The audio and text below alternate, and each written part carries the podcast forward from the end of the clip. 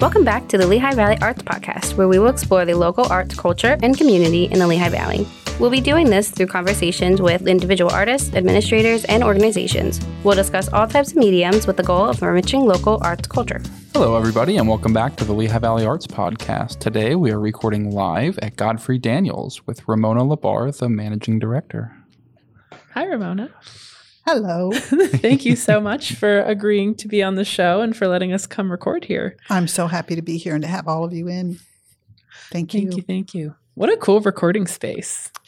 Thank you. I, I mean, I can't pick favorites, but like, this is pretty awesome place to record. it's also got a little bit of history of an actual studio recording space for music. Oh, hmm really? Yep.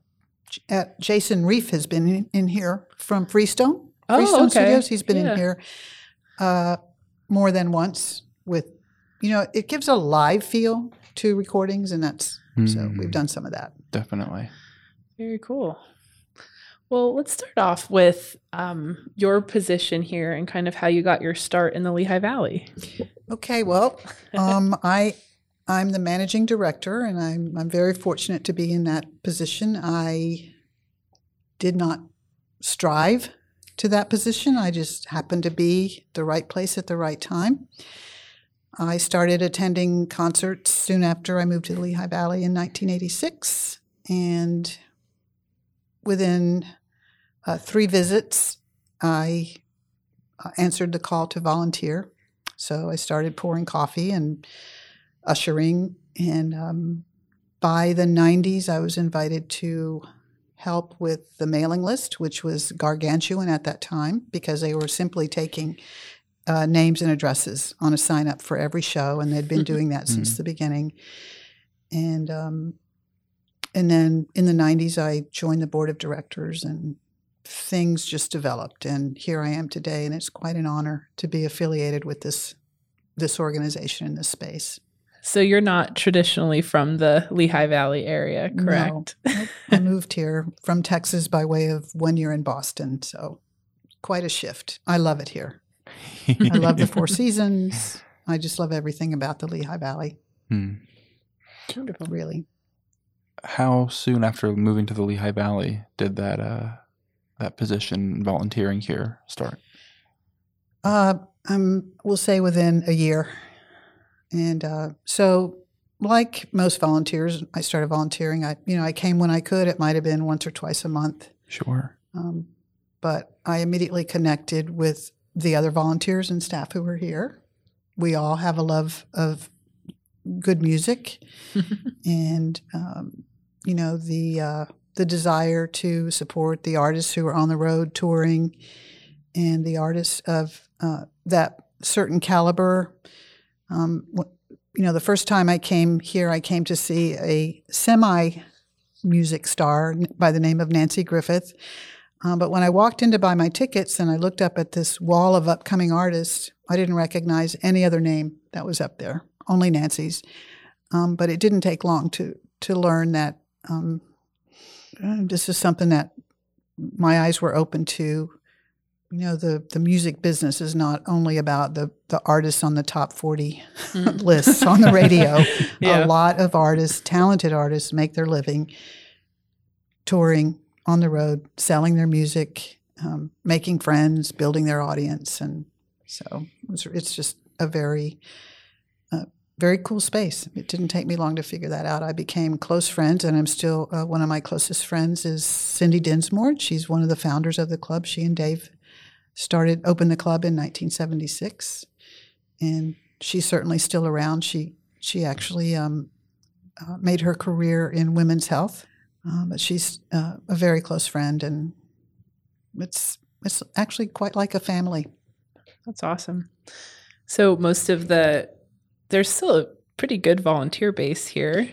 The volunteer heyday, I'll say, was back in the 90s. We had um, a larger crew, and we had uh, seven or eight volunteers who were dedicated to managing the club. Hmm. um, which means they were here running shows. They were making sure the shows were staffed, and we had a lot more events going on every week back then. Um, and so they were on like a rotation of every seven or eight weeks, and each, you know, they would take a week and just cover it and make sure everything was um, was taken care of, and then at that point, Cindy was making sure all the supplies were stocked, the coffee and baked goods and that kind of thing. Um, so today we have a, a pretty good volunteer crew. We can always use more volunteers. Um, and, you know, we're open to training. The, the club has evolved uh, into a, a paid staff, such as myself. The sound techs are now, um, uh, they receive a, a stipend and we have event coordinators who actually come in and run the shows from start to finish. They greet the artists and uh, they're here for any of the, the, volunteer staff who might need help finding the paper towels and that Sure. kind of thing. um, they host the artists. They make sure the artist gets their meals. They stage manage, so they make sure uh, by coordinating with the sound tech and the artists what time we're going on, how long is the set, is there a break? If so, how long? When do we get back on for the second set? That kind of thing. Um, so the event coordinators are also now uh, part-time paid staff, and we, the organization had not done that before 2019. Wow. Um, yeah. That's yeah. So we new. were running Yeah. strictly on volunteers all those years. Wow. Especially that is- given pandemic time. That's not Yeah. a long time at all. Yeah. Yeah. So, I mean, it's what we had to do. People, particularly, you know, when I talk about this core group of volunteers from the 90s, by the way, that group gets together about once a year just for a Aw. reunion. They're not, you know, they've gone on, had their families and their careers and all that, um, but they're not volunteering for us anymore. But it was a very close knit group of friends. We used to go festival camping together and camping in the Poconos and just do things together as a group. It was very much like family, really like siblings. So, That's awesome. yeah. And we're still close. Our lives have just, you know, sp- spread spread out some from what it used to be. But I feel very rich in uh, in those friendships. So, Very good.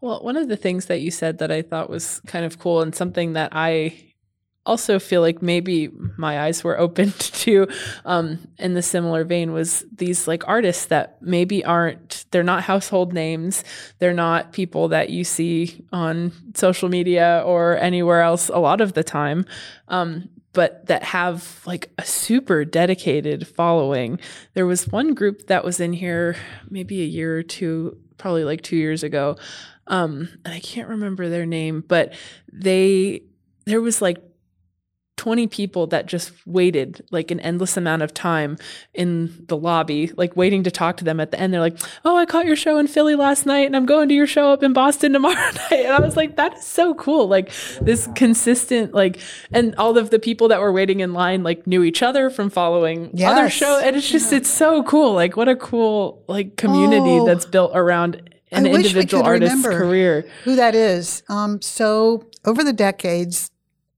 obviously there have been many changes, numerous.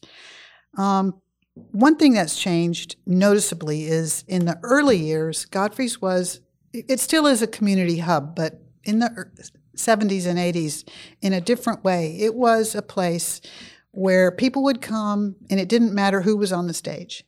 They knew it was going to be good music, and that's you know that's all attributed to Dave Fry. He booked the club for the first 25 years, and you knew that no matter who was playing, you were going to be treated to some incredible music. I mean, the Red Clay Ramblers played here back in the day. Peter Rowan played here, and if these names aren't familiar to your listeners, I invite you to look them up. David Grisman played here. Uh, the Fairfield Four, um, Townes Van Zandt, Guy Clark, and these are all giants in that level of the music industry, and and people, you know, they've they've influenced many of the artists today. But back then, you you could show up at Godfrey's and you would run into your neighbors, your coworkers, your friends, and it just it was just this. Everybody knew everybody. Um, that developed into, I would say, in the last twenty years, it became more of our audience became more people who were following their favorite artist to the room. Sure. And with the Mm. internet and all of that information out there, they could do that. Um, so that's that's been an interesting thing to witness change. but still, we have those nights, say, when Ann Hills is playing here, um, or certain artists like Ann, when everybody in here knows everybody else from working together or, um, you know, again, what I said before neighbors, coworkers, friends, and as you say, fans of the same artist. Sure. They all know each other. And so it's very much a community space in that way and kind of unique in that way. When it comes to booking and, and choosing who you would like to book, how has that shifted and changed over the years? That that has changed quite a bit, and uh, I'm going to say um, our uh, former uh, uh, and immediate past board president Dina Hall was involved with the club for 12 or 13 years, and so with her graphic design gifts and just her, and she's also a singer songwriter, a locally well known um, singer songwriter. She, she brought a, a certain uh, touch to the club. And part of that, she and I worked very closely together. Um, and she helped to guide the booking here to uh, the place where we achieved gender parity in the fall of 2018. And we had been working toward that. Yeah. So we maintain that a 50 50. Oh, that's And awesome. but I was ignorant of that until Dina talked to me about it, Mm. and so I really give her credit for that. And it's kind of important, you know. Kind of. And, it- and it's uh, you know, and I, I will say that the um, the artists who come through, and particularly some of the uh, the women artists, have looked up on that wall and said, "Wow, there's like."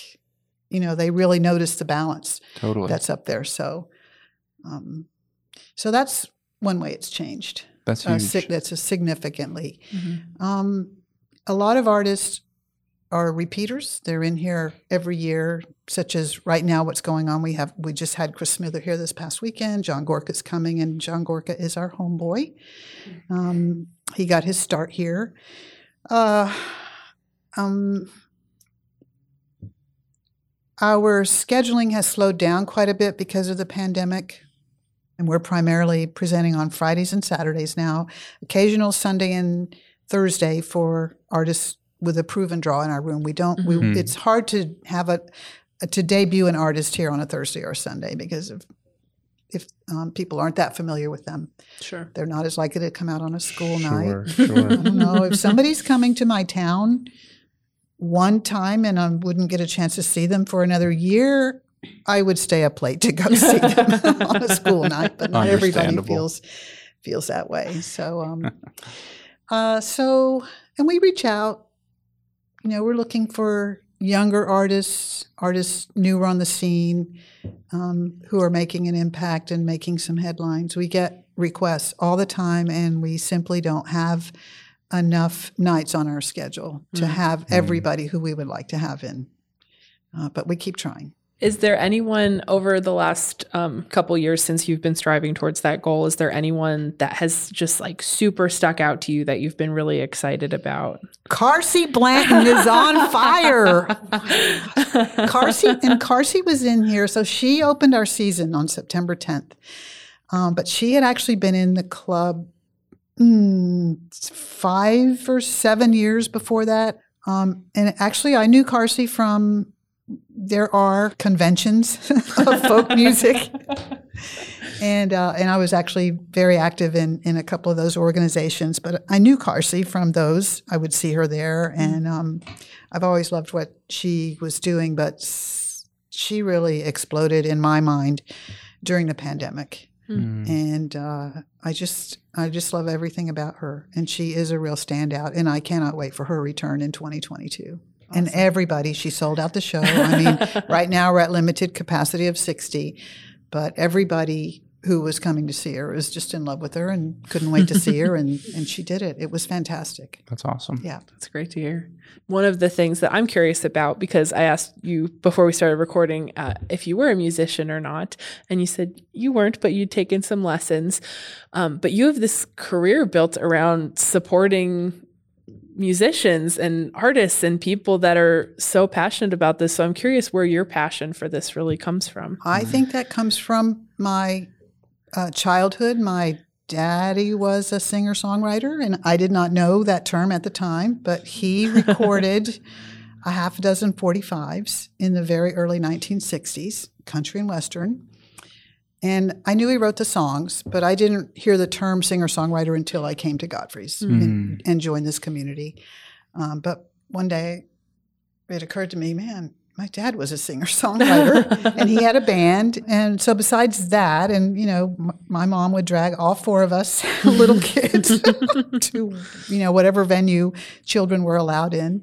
And uh, I definitely hit some honky tonks when I was like six years old. that was my daddy up on the bandstand. But, um, but also, a lot of AM radio back then. Uh, my mom had it on in the kitchen every morning, and it was in the, on in the car all the time. So whatever, you know, top forty hits we knew. And and one of my friends asks me to this day, "Do you know this song? Do you know this song?" I was like, "Yeah, it was on the radio. of course, I know that song." Um, so yeah, it was uh, that. I would have to say that made quite an impression. My mother was always singing along with the radio, and and we did a lot of that too. Um, I learned something really interesting about my dad that I didn't know while he was alive. Uh, Bill Kirchen likes to come and play Godfrey's. I don't know if you guys know who Bill is. Mm. Um, he was in a band called Commander Cody and the Lost Planet Airmen, and they had a big hit on the radio, at least one, but the one I remember was in around 1970 or so. And um, so he does solo work now, and he, he lives in Texas. He's actually, I think, originally from Maryland in the D.C. area, but he, he lives in Texas now. And um, so I don't know. We get after the show one night when he was here, we got talking about my history and my dad, and this came up, and and he and he said, "Your dad recorded? What label was he on?" And I said, "The York Brothers." And he said, Les and George York, the York brothers. so it turns out that the York brothers were a recording, touring brothers duo uh, in the same, their peers were like the Louvin brothers, who are very famous in country and western circles.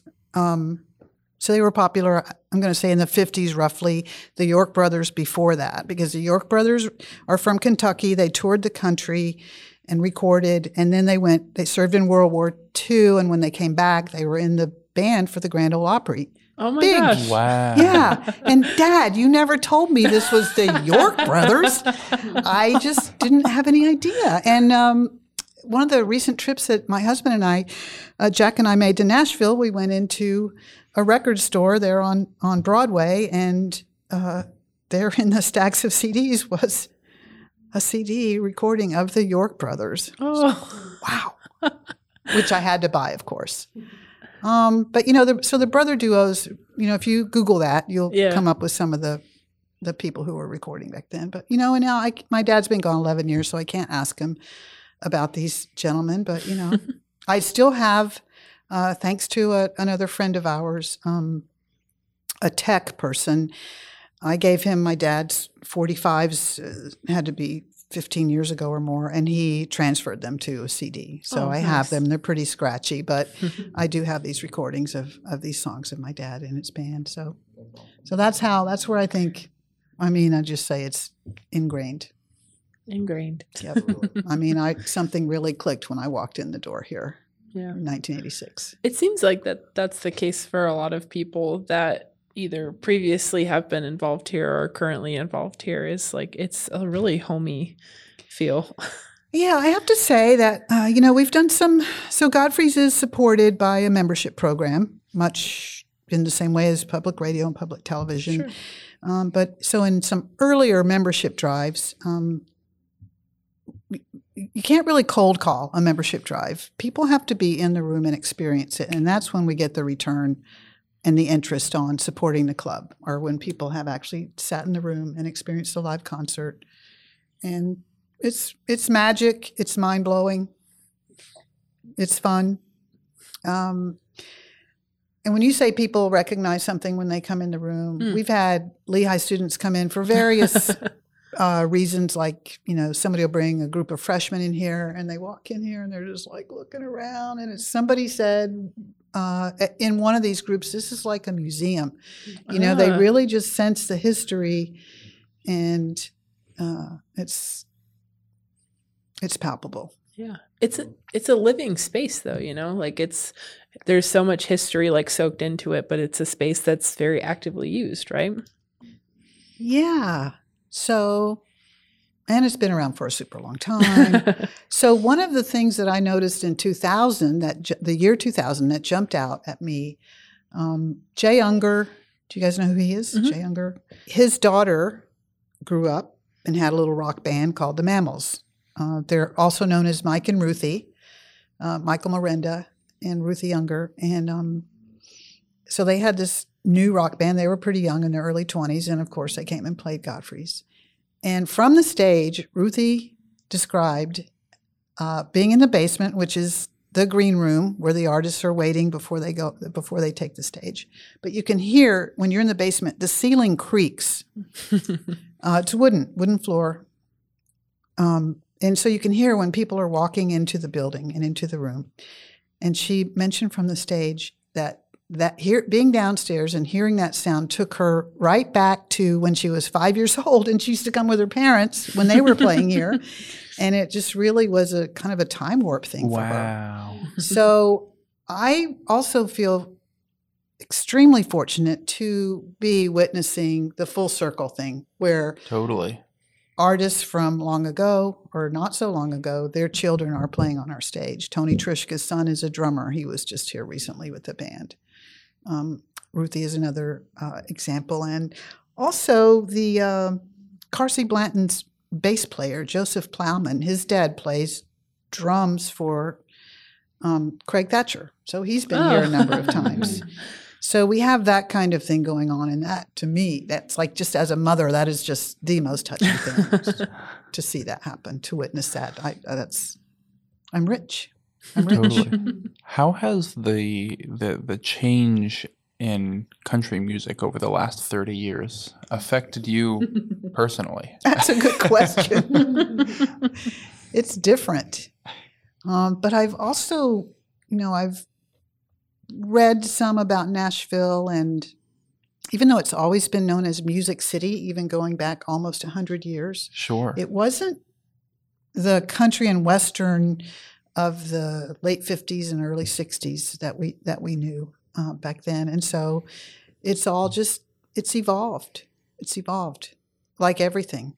Sure. Um, it's certainly not uh, what I was listening to with my dad's music, and um, you know, uh, artists like Merle Haggard, Willie Nelson, Waylon Jennings, totally. Dolly Parton. And look what Dolly's doing. You know, her start in the 50s and 60s, and then, or even as a younger girl, and then, you know, her music is not country and western today, Sure. but she is still incredibly popular. Oh, She totally. just, she's one of my favorites. So, I'm assuming there is gonna there are going to be listeners who have not heard of Godfrey Daniels before, um, or aren't familiar with it. But what would you describe kind of the overall like genre of bands that come in here? Is there a specific genre? Has it kind of grown to include other genres over the last few years? So Godfrey Daniels was modeled after uh, Cafe Lena, which is in Saratoga Springs, New York, and um, began as uh, what's known as a coffee house. And these coffee houses were more popular in um, in New York City. Gerde's Folk City is one place, and uh, um, so Bob Dylan played Cafe Lena. Cafe Lena opened in 1960, so they're 60 years old, and they're like our big sister. I mean, we really and and it's true. Dave Fry, our founder, is from New York State, and he attended Cafe Lena, and that's when he got the idea. That's where he modeled Godfrey's Mm. after. Um, and Cafe Lena was actually in business for 20 years before becoming a nonprofit. Cafe Lena was a, a for profit uh, club owned and operated by Lena Spencer. And when Lena passed away in 1980, all of the people in that community got together and did what they could to keep things going. So, Yeah. so folk music, and uh, this has been a topic uh, at many a round table right in this room, what is folk music? So it's, uh, you know, I think in the in, in the early years, folk music was uh, might have been uh, a, a name that was put on somebody who was playing the guitar and playing traditional music, and uh, but we like to see it as an umbrella um, with a lot of music included, which is world music, Americana, which is more what's coming, what we consider to be like coming out of not necessarily Nashville, but Tennessee and that part of the world, Texas, um, jazz, and we've blues, electric blues, acoustic blues, singer songwriter, um, gypsy jazz, and I think we've we've had a lot of different kinds of music here. We we do have yet to uh, cross over into hip hop or punk, but we're considering that. Um, opera, we've had opera on this stage. Really? Yes, Huh. from an opera company down toward Boyertown, and it was a, you know, like a private uh, a, a woman who had students, and they they performed opera and they needed a venue, so they came and sang at Godfrey's, and it was Hmm. incredible. So we consider that to be music, folk music, under the folk music umbrella. Um, folk music is music of the folk, not just hippie folk. all, all the folk, all the folk. So Folk music of the folk. the F word, folk. Many a conversation like, what is it? Should we stop calling ourselves a folk music club? Not sure. Oh, I like that. Like music that the folks want to hear. Yes. what what what's the music that the folks Yeah. want to hear? oh, that's awesome. I so actually one of the things I wanted to ask, and I know the answer, but everyone might not, is where did the name Godfrey Daniels come from? That came from uh, a euphemism of W.C. Fields. So in the early days, in the early years, uh, Godfrey's showed films here, um, and some some old reels, and some of which were W.C. Fields Hmm. films, and that was uh, something, of course, in his time. No profanity was recorded in movies long time ago, so he would, you know, that's how he would swear. Godfrey Daniels. so uh, there's a big picture of WC right over there on that wall, coming Mm. inside the door on the left with his top hat. and timely, um, our music community suffered some pretty big losses this past week. One of them uh, was Bill Staines, who's been coming to Godfrey since 1979. He toured for 57 years, um, crisscrossing the country. So he was at it for 15 years before he started coming to Godfrey's. Wow. And he was still coming. And his picture is on the wall of upcoming right now because he was due here in February. Um, but uh, cancer caught up with him, sadly.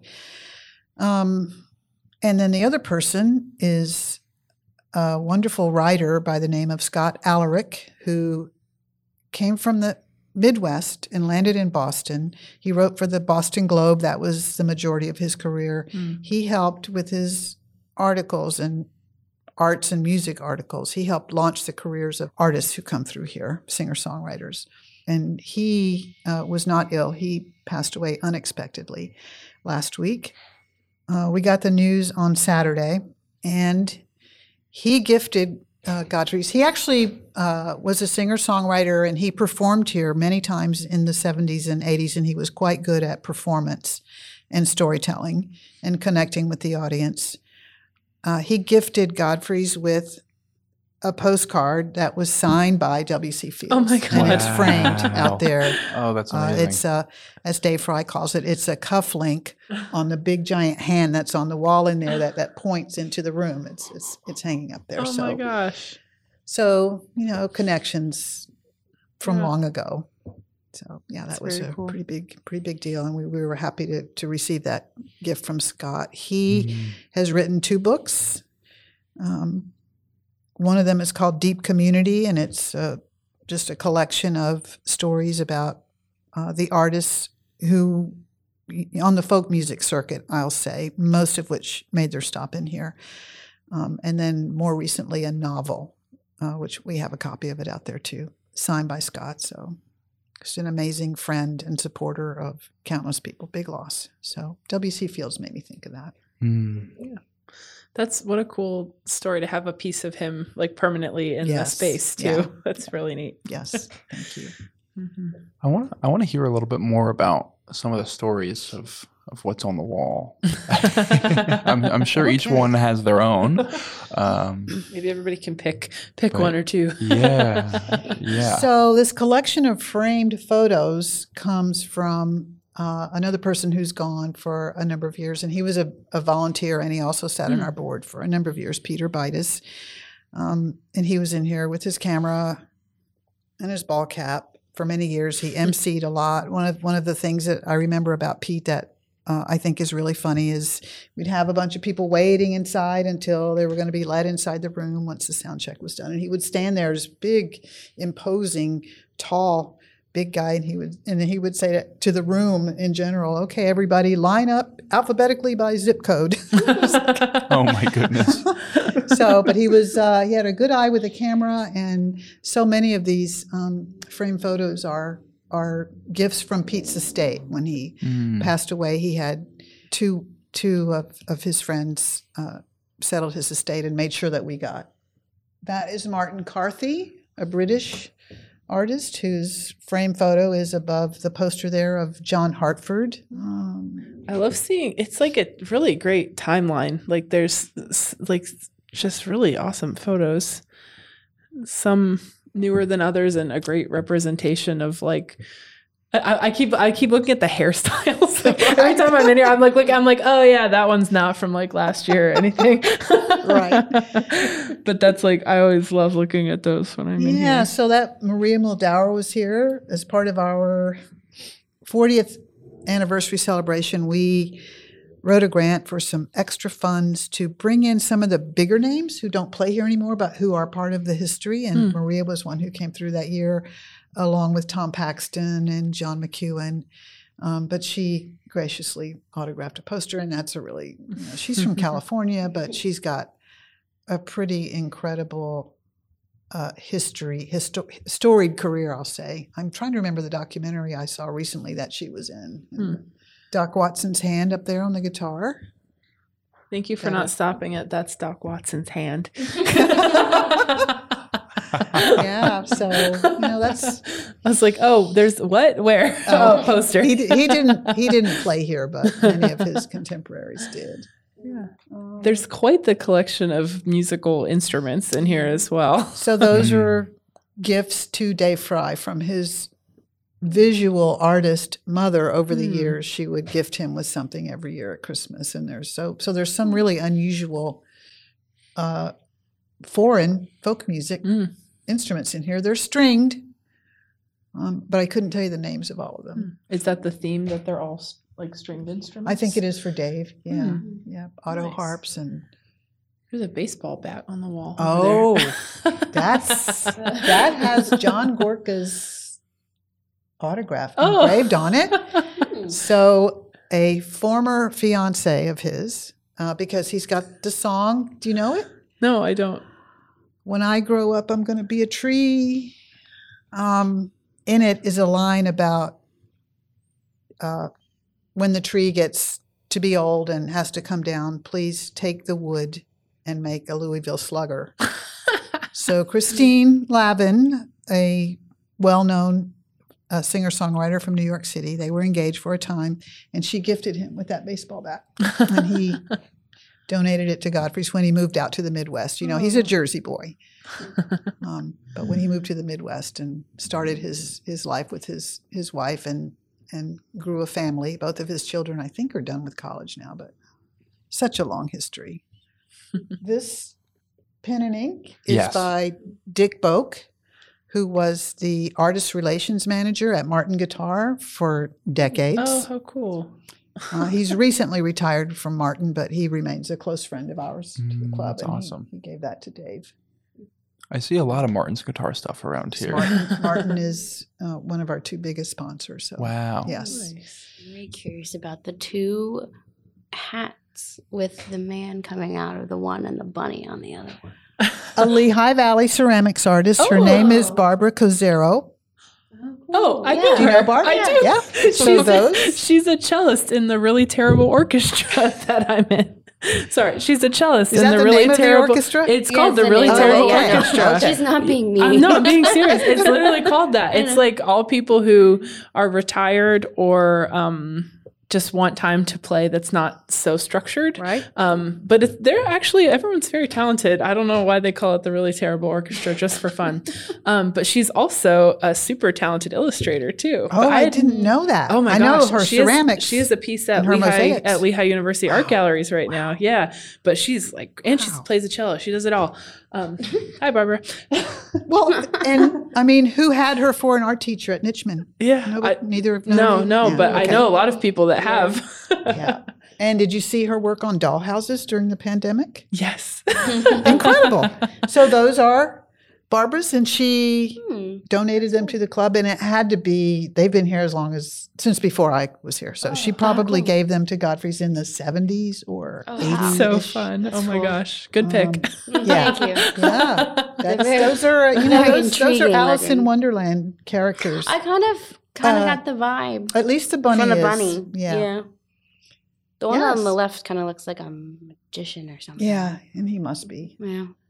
So, and there used to be, speaking of magicians, um, Mario Acera used to come here with his musical review, and we had um, um, a fire eater who used to perform on our stage. Oh, dear. Oh my Yeah. goodness. That's cool. Yeah. On your wooden Oh, stage. What else to say? Everything's wood. right, right. Barn, old Barnwood came in here. The quilt. I would like to talk about the quilt because uh, one of my very closest friends made that quilt, and she had the idea to make it. Um, that logo was pretty new in the very early 1980s, so that would have been around the.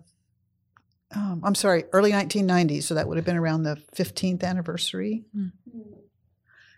and she designed it, and then she quilted.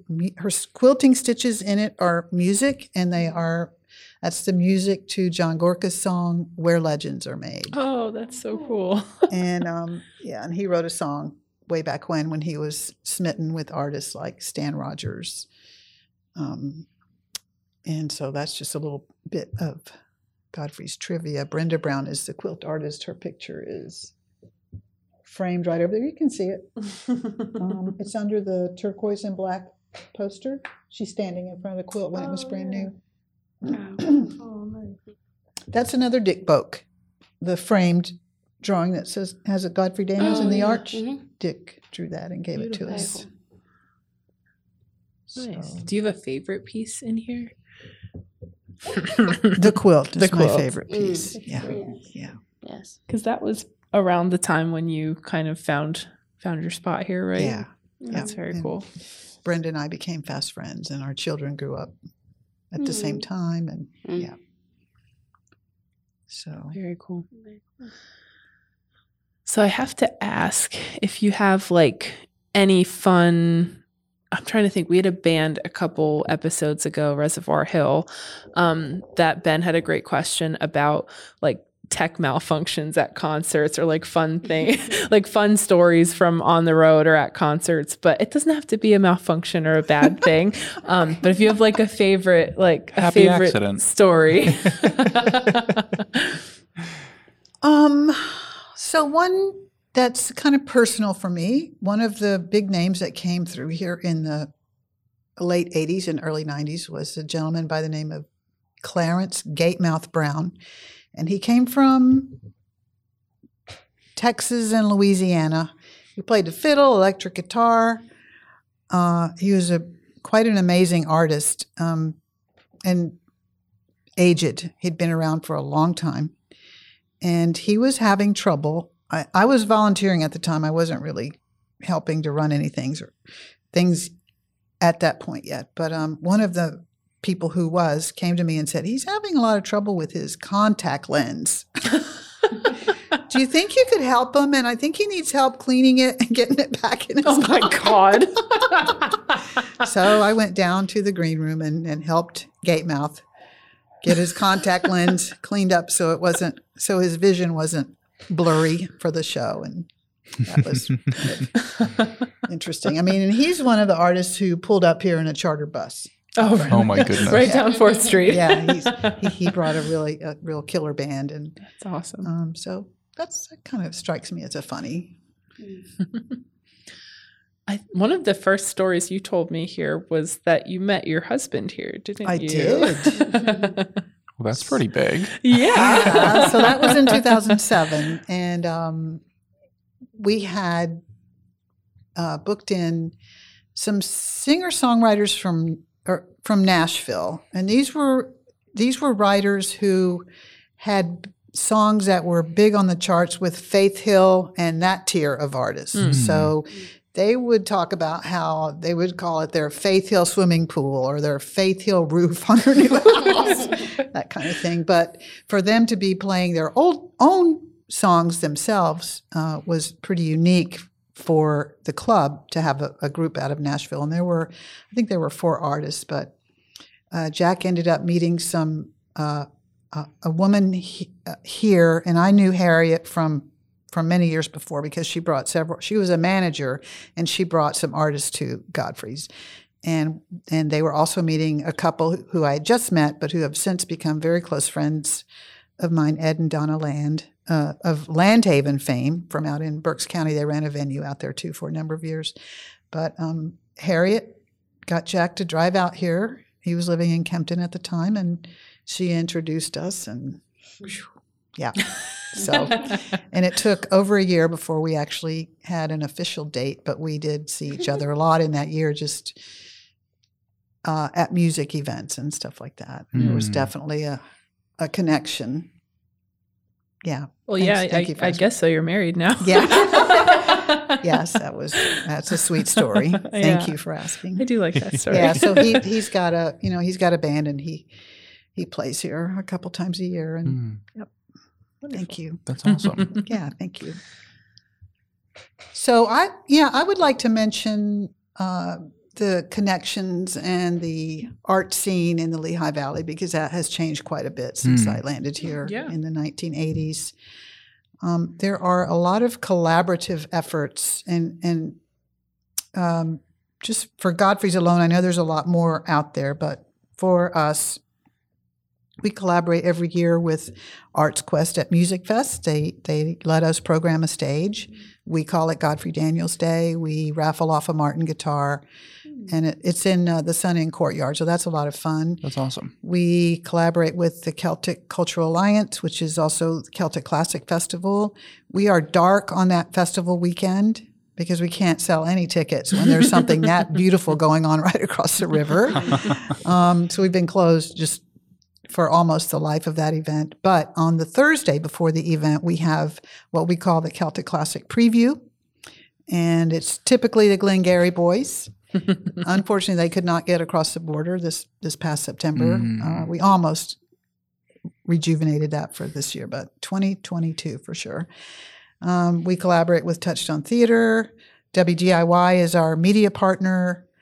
Um, we have the Lehigh Valley Charter Arts uh, High School in here for Charter Arts Thursdays. About once a month. It was more frequent before the pandemic, but right now we're doing it once a month, and hopefully we'll um, be adding some dates for the next school year. Uh, something fun that we're doing with them this year, it's new. We are having a songwriting competition Oh, cool. with the charter art students.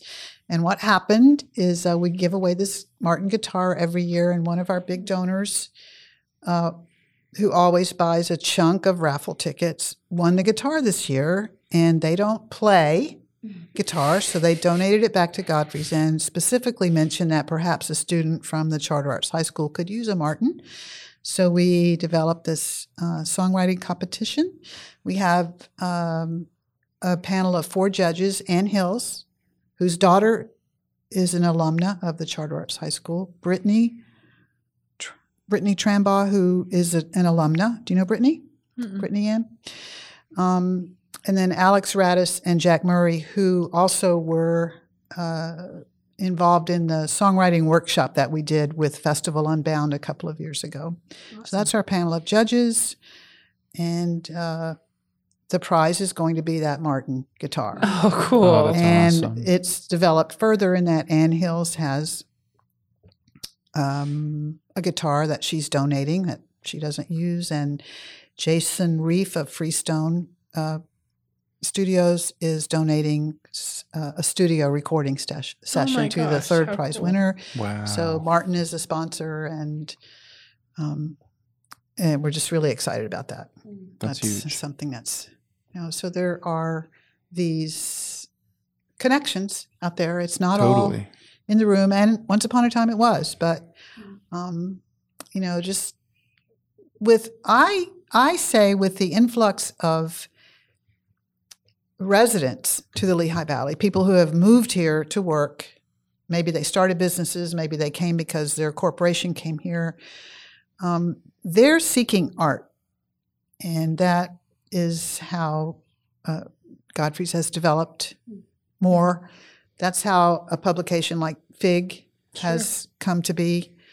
Um, so I, that's just, I think per capita, the Lehigh Valley has more arts organization and events and opportunities than many I think Mm. you're right. places Totally. in the in the United States. Totally. I know, you know, every small town has its little bar band, but but there is something very rich here. In fact, I researched this when Godfrey's was turning 25 years old. Civic Little Theater goes way back. Mm.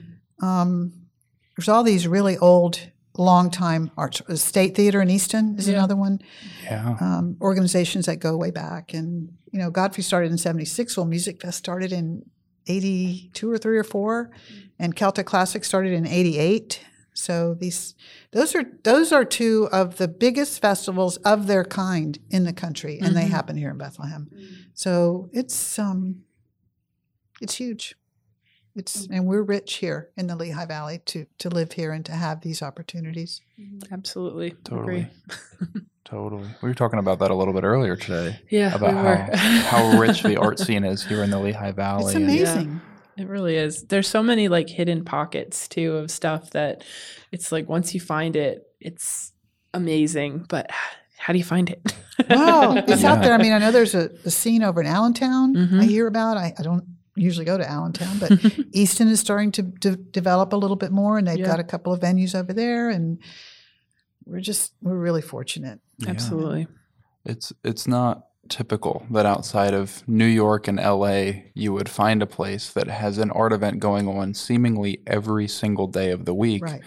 And most days you'd have to choose which one you want to go to because they're all happening at the same Right. time. Exactly. exactly. It's really it's Yeah. incredible, and it's developed and is a result of people seeking that out. They- Totally. and they want to be involved and they want to volunteer and they want to be part of it and do what they can to help it Mhm. Mm, help it grow so super fortunate we are totally. How have you seen the music scene in the Lehigh Valley change over the past few years? so i've just seen a lot of uh, can i say this um, it seems to me that i don't know why or how but people there are more musicians and i don't know if it's because there are more opportunities for them to you know more places for them to play Mhm. or um, or if it's the other way around where there's more who need and want a place to play Sure. Sure. and i wish we could do more here but then these places are opening as a result Yeah. and uh, and there are there are the little pockets like the southside arts district hmm promotes and supports the music scene.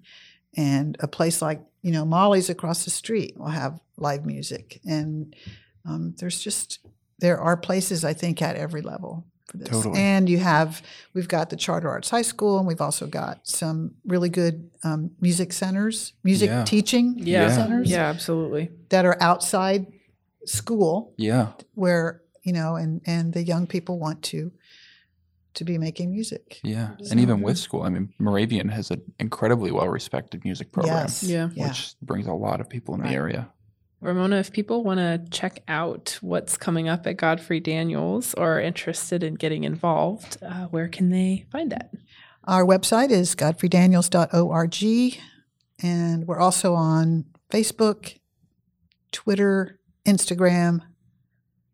We have a weekly email list, and I would invite anybody to sign up. And then you get this right in your inbox once a week what's coming up and what's going on.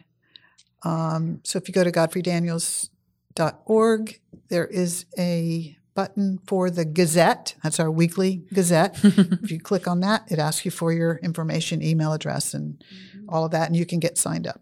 That's awesome. Great. And you can also go super old school and come peek in the window. Godfrey Daniels is located on South 4th Street in Beth- uh, Southside Bethlehem, Pennsylvania.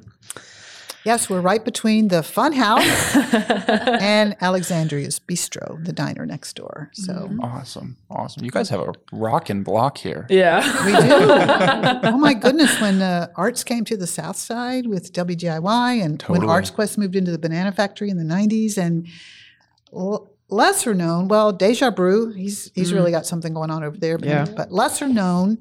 Um, at the other end of the block, well, Touchstone is over here, and Touchstone, by the way, opened up in the very late 1980s, so they've been around a really long time. Um, there was a magazine started by Pete Seeger across the street from Can't Tell Me Hardware down there called Sing Out with an exclamation point. Um, it has closed in recent years, but they were they it was a mm, quarterly, pu- perhaps in the early years a monthly, but quarterly publication, and it was a um, a resource center. So with recordings, printed music, uh, history, folk music history, Hmm. and um, that that was also part of the South Side, even though it was not very well known. But Yeah. Yeah. Pete Seeger, everybody knows who he is, right? Yep. he started he started this magazine in the fifties, I think, Oh, wow. Wow. And it was actually uh, husband of Ann Hills, Mark Moss, who was the executive director of that printed piece for many years, and. Hmm. So cool. if you see a copy of it somewhere, Yeah. pick it up because Totally. they're not printed anymore. So That's awesome. Well, Ramona, thank you so much for your time this evening and for letting us come and record in the space. you're we really welcome. appreciate it. I'm so touched to be here with all three of you. Thank you very much. Best of luck with your uh, your podcast. It's real exciting, and I can't wait to let everybody know about it. Thank, Thank you. and vice versa. Thank you. Thanks for tuning in to the Lehigh Valley Arts Podcast, a Steel Pixel original series. Don't forget to like the podcast, leave us a review, and follow us on both social media and streaming services at Lehigh Valley Arts Podcast.